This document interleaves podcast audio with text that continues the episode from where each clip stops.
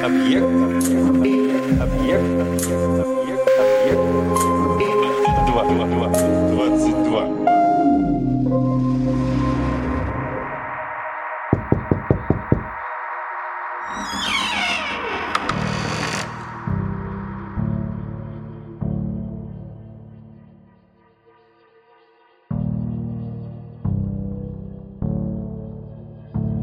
Тогда выступил вперед второй календар и поцеловал землю и сказал «О, госпожа моя, я не родился кривым, и со мной случилась удивительная история, которая, будь она написана иглами в уголках глаза, послужила бы назиданием для поучающихся.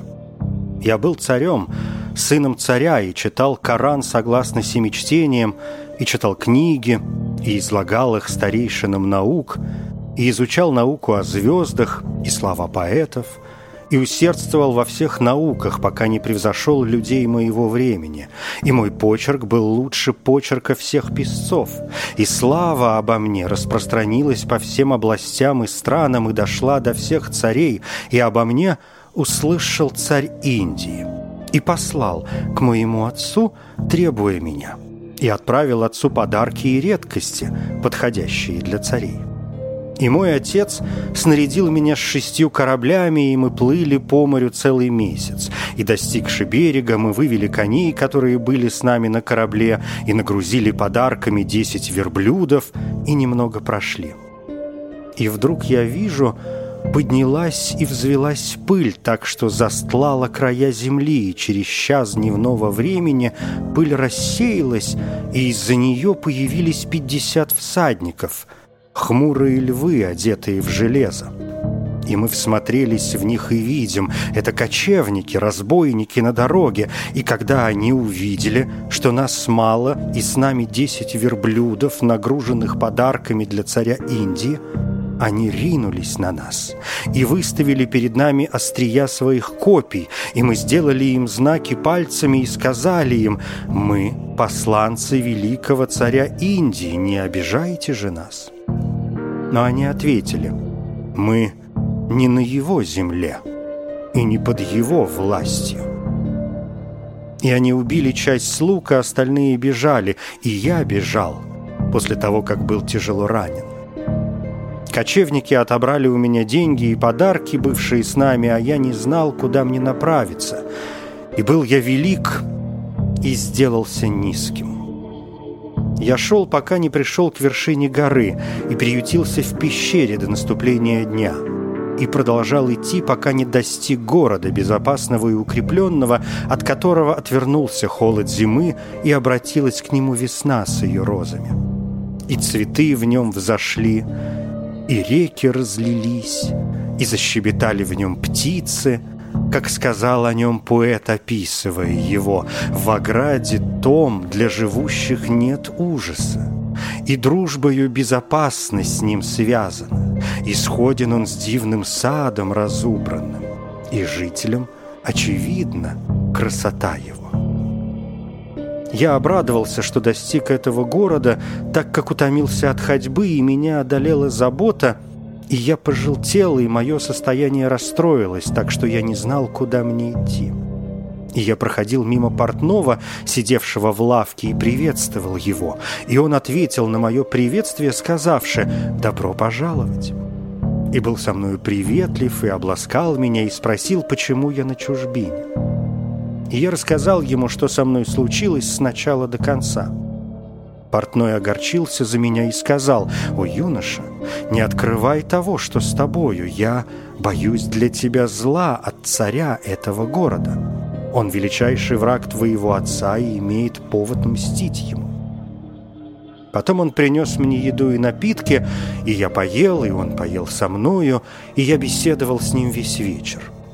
Он отвел мне место рядом со своей лавкой и принес нужную мне постель и одеяло, и я провел у него три дня, а потом он спросил, «Не знаешь ли ты ремесла, чтобы им зарабатывать?» «Я законовед, ученый, писец, счетчик и чистописец», — ответил я. Но портной сказал мне, На твое ремесло нет спроса в наших землях, и у нас в городе нет никого, кто бы знал грамоту или иную науку, кроме наживы. «Клянусь Аллахом», — сказал я, — «я ничего не знаю сверх того, о чем я сказал тебе». Тогда портной сказал, «Затяни пояс, возьми топор и веревку и руби дрова в равнине. Кормись этим, пока Аллах не облегчит твою участь и не дай ему знать, кто ты. Тебя убьют». Он купил мне топор и веревку и отдал меня кому-то из дровосеков, поручив им обо мне заботиться. И я вышел с ними и рубил дрова целый день, и я принес на голове вязанку и продал ее за полдинара, и часть его я проел, а часть оставил, и я провел в таком положении целый год. А через год я однажды пришел по своему обычаю на равнину и углубился в нее и увидел рощу, где было много дров.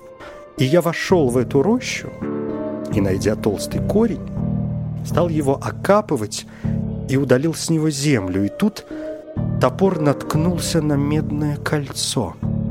И я очистил его от земли, и вдруг вижу, оно приделано к деревянной опускной двери. Я поднял ее, и под ней оказалась лестница – и я сошел по этой лестнице вниз и увидел дверь, и, войдя в нее, очутился во дворце, прекрасно построенном, с высокими колоннами, а во дворце я нашел молодую женщину, подобную драгоценной жемчужине, разгоняющую в сердце горе, заботу или печаль, чьи речи утоляют скорби и делают безумным умного и рассудительного, высокую ростом, с крепкой грудью, нежными щеками, благородным обликом и сияющим цветом лица – и лик ее светил в ночи ее локонов, а уста ее блистали над выпуклостью груди, подобно тому, как сказал о ней поэт, черны ее локоны и втянут живот ее, а бедра — холмы песку, и стан точно ивы ветвь. И еще четыре тут для того лишь подобраны, Чтоб сердце мне в кровь изранить и кровь пролить. Чела ее свет блестящий, пряди ночь, И розы ланит прелестных, и тело блеск. И, посмотрев на нее, я пал ниц перед ее Творцом, создавшим ее столь красивой и прелестной, а девушка взглянула на меня и сказала, «Ты кто будешь, человек или джин?» «Человек», — сказал я, и она спросила, «А кто привел тебя в это место, где я провела уже 25 лет и никогда не видала человека?» И, услышав ее слова, а я нашел их сладостными, и она захватила целиком мое сердце, я сказал ей, «О, госпожа моя, меня привели сюда мои звезды для того, чтобы рассеять мою скорбь и заботу» и я рассказал ей, что со мною случилось от начала до конца, и она огорчилась моим положением и заплакала и сказала, «Я тоже расскажу тебе свою историю. Знай, что я дочь царя Эфитамуса, владыки Эбеновых островов». Он выдал меня за сына моего дяди, и в ночь, когда меня провожали к жениху, меня похитил Ифрит по имени Джерджис Ибн Раджмус, внук тетки Иблиса, и улетел со мною, и опустился в этом месте и перенес сюда все, что мне было нужно, из одежд, украшений, материй, утвари, кушаний и напитков и прочего. И каждые десять дней он приходит ко мне один раз и спит здесь одну ночь, а потом уходит своей дорогой, так как он взял меня без согласия своих родных. И он условился со мною, что если мне что-нибудь понадобится ночью или днем, я коснусь рукою этих двух строчек, написанных на нише, и не успею убрать руку, как увижу его подле себя. Сегодня четыре дня — как он приходил, и до его прихода осталось шесть дней. Не хочешь ли ты провести у меня пять дней и потом уйти за день до его прихода? «Хорошо», — сказал я. «Прекрасно будет, если оправдаются грезы». И она обрадовалась и поднялась на ноги, и, взяв меня за руку, провела через сводчатую дверь и прошла со мною в баню, нарядную и красивую. И, увидев ее, я снял с себя одежду, и женщина тоже сняла.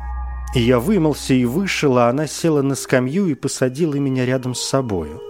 Потом она принесла мне сахарной воды с мускусом и напоила меня, а затем подала мне еды, и мы поели и поговорили. А после этого она сказала «Ляг и отдохни, ты ведь устал». Я лег, о госпожа моя, и забыл о том, что со мной случилось, и поблагодарил ее. А проснувшись, я увидел, что она растирает мне ноги, и помолился за нее, и мы сели и немного поговорили – и она сказала, «Клянусь Аллахом, моя грудь была стеснена, так как я здесь одна под землей и двадцать пять лет никого не видала, кто бы со мною поговорил. Хвала Аллаху, который послал тебя ко мне». «О, юноша, не хочешь ли ты вина?» — спросила она потом, и я сказал, «Подавай». И тогда она направилась в кладовую и вынесла старого запечатанного вина. И она расставила зелень и проговорила — если б ведом приход ваш был, Мы б устлали кровью сердца Ваш путь и глаз с чернотою, И постлали планеты вам мы навстречу, Чтоб лежала дорога ваша по векам. Когда она окончила стихи, я поблагодарил ее, и любовь к ней овладела моим сердцем — и моя грусть и забота покинули меня, и мы просидели за беседой до ночи. И я провел с нею ночь, равной которой не видел в жизни, а утром мы проснулись и прибавляли радость к радости до полудня, и я напился до того, что перестал себя осознавать. И я встал, покачиваясь направо и налево, и сказал ей, «О, красавица, пойдем, я тебя выведу из-под земли и избавлю от этого джина». Женщина засмеялась и воскликнула «Будь доволен и молчи. Из каждых десяти дней день будет ифриту, а девять будут твои». И тогда я воскликнул, покоренный опьянением, «Я сию минуту сломаю эту нишу, на которой вырезана надпись, и пусть ифрит приходит, чтобы я убил его. Я привык убивать ифритов». И, услышав мои слова, женщина побледнела и воскликнула «Ради Аллаха, не делай этого!» и произнесла «Если дело несет тебе злую гибель, воздержаться от дел таких будет лучше». А потом сказала «К разлуке стремящийся, потише, ведь конь ее резв и чистой крови. Терпи, ведь судьба всегда обманет» и дружбы конец всегда разлука. Но когда она окончила говорить стихи, я не обратил на ее слова внимания и сильно ударил ногою о нишу. И Шахразаду застигло утро, и она прекратила дозволенные речи.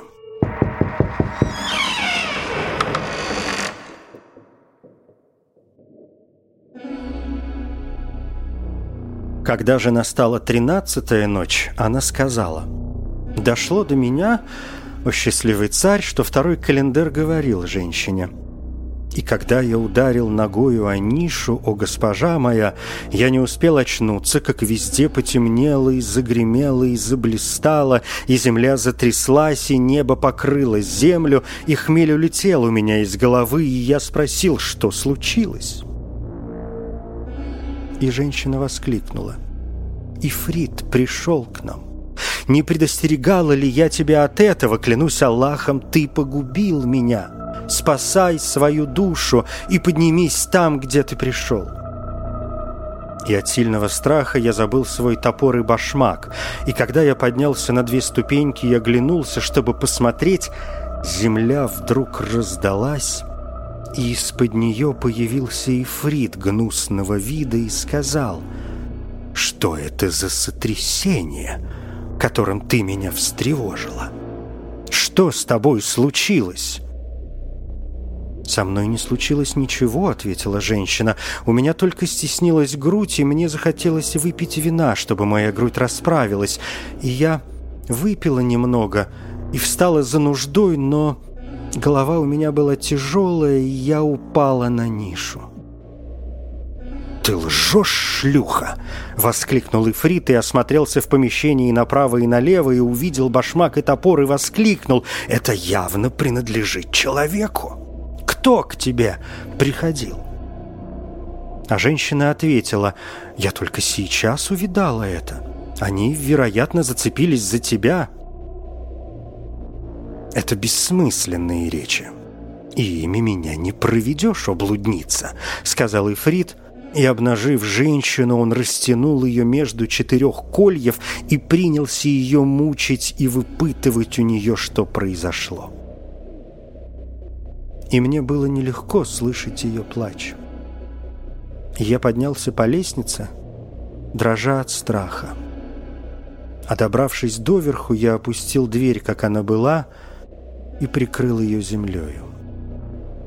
И я до крайности раскаивался в том, что сделал, и вспоминал эту женщину и ее красоту, и то, как ее мучил этот проклятый, с которым она провела уже 25 лет. И что с ней случилось из-за меня одного. И я размышлял о моем отце и его царстве, и о том, как я стал дровосеком – и как после ясных дней моя жизнь замутилась. Я заплакал и произнес такой стих. «Если судьба тебя поразит, то знай, сегодня легко тебе, а завтра труднее жить». И я пошел и пришел к моему товарищу портному и увидел, что, ожидая меня, он мучается, как на горячих сковородках. «Вчерашнюю ночь мое сердце было с тобою», — сказал он, «и я боялся, что тебя постигла беда от дикого зверя или чего другого. Слава Аллаху за твое спасение!» Я поблагодарил его за его заботливость и пошел в свою комнату и стал раздумывать о том, что со мной случилось, и упрекая себя за свою болтливость и за то, что толкнул ту нишу ногой. И когда я так раздумывал, вдруг вошел ко мне мой друг портной и сказал мне, «О, юноша, на дворе старик-персиянин, который спрашивает тебя, и с ним твой топор и твой башмак. Он принес их дровосекам и сказал им, я вышел, когда Муидзин призывал на утреннюю молитву и наткнулся на эти вещи, и не знаю, чьи они, укажите мне, где их владелец. И дровосеки указали ему на тебя, узнав твой топор, и он сидит в моей лавке. Выйди же к нему, поблагодари его и возьми твой топор и твой башмак». И, услышав эти слова, я побледнел и расстроился, и в это время земля в моей келье вдруг раздалась, и появился персиянин, и оказалось, что это Ифрит. Он пытал ту женщину крайней пыткой, но она ни в чем ему не призналась. И тогда он взял топор и башмак и сказал ей, «Если я, Джирджис, из потомства Иблиса, то я приведу владельца этого топора и башмака». И он пришел с такой уловкой к дровосекам и вошел ко мне и, не дав мне сроку, похитил меня и полетел, и поднялся, и опустился, и погрузился под землею, а я не сознавал самого себя.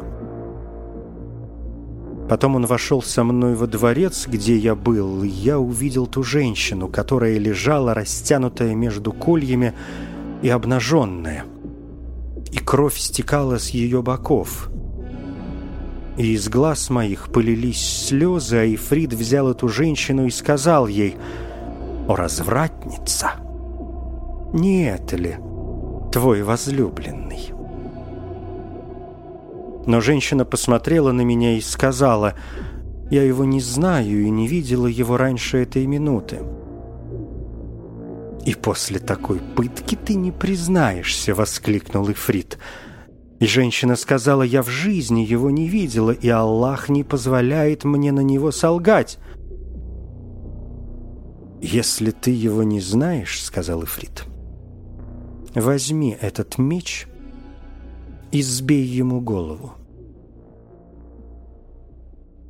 И она взяла меч и подошла ко мне и встала у меня в головах, а я сделал ей знак бровью, и слезы текли у меня по щекам — и она поняла мой знак и мигнула мне и сказала, «Все это ты с нами сделал». А я сказал ей знаками, «Сейчас время прощения, и язык моего положения говорил, мой взгляд на уста мои вещает, и ясно вам, и страсть объявляет то, что в сердце скрываю я». Когда же мы встретились, и слезы лились мои, безгласен я сделался, но взор мой о вас вещал. Она указала мне, и понял я речи глаз. И пальцем я дал ей знак, и был он понятен. И все, что нам надобно, бровями мы делаем. Молчим мы, и лишь любовь за нас говорит одна. И когда я окончил стихи, о госпожа моя, девушка выронила из рук меч и воскликнула, как я отрублю голову тому, кого я не знаю и кто мне не сделал зла. Этого не позволяет моя вера. И она отошла назад, и Фрид сказал, «Тебе нелегко убить твоего возлюбленного, так как он проспал с тобой ночь. И ты терпишь такую пытку и не хочешь признаться» но лишь сходное сочувствует сходному. После этого Ифрит обратился ко мне и сказал, «О, человек, а ты не знаешь эту женщину?» «А кто она такая?» — сказал я. «Я совершенно ее не видел до этого времени». «Так возьми меч и скинь ей голову» и я дам тебе уйти, и не стану тебя мучить и удостоверюсь, что ты ее совершенно не знаешь», — сказал Ифрит. «Хорошо», — ответил я, и, взяв меч, с живостью выступил вперед и поднял руку. И женщина сказала мне бровью, «Я не погрешила перед тобой. Так ли ты воздашь мне?»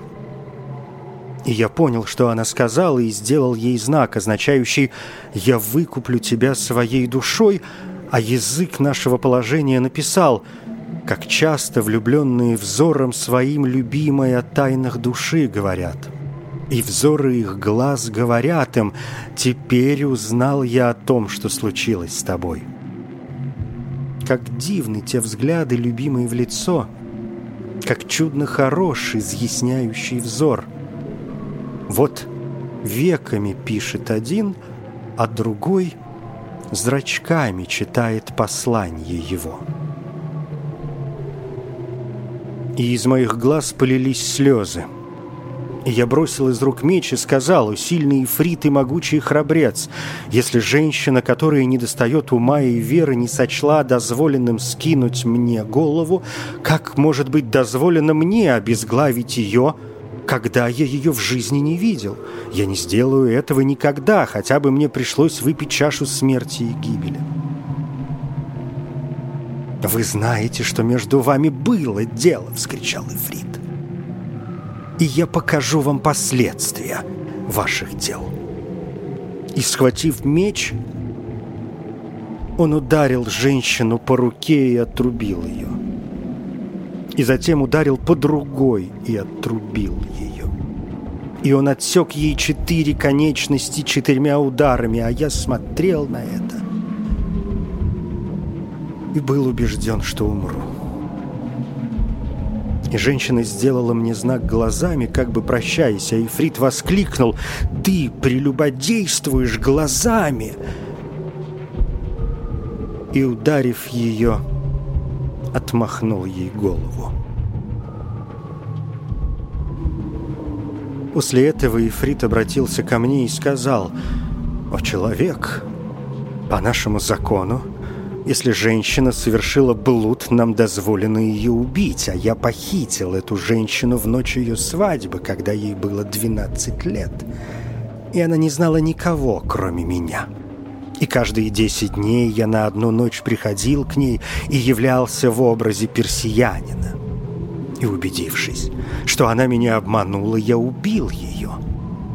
А что до тебя, то я не уверен, что ты обманул меня с нею.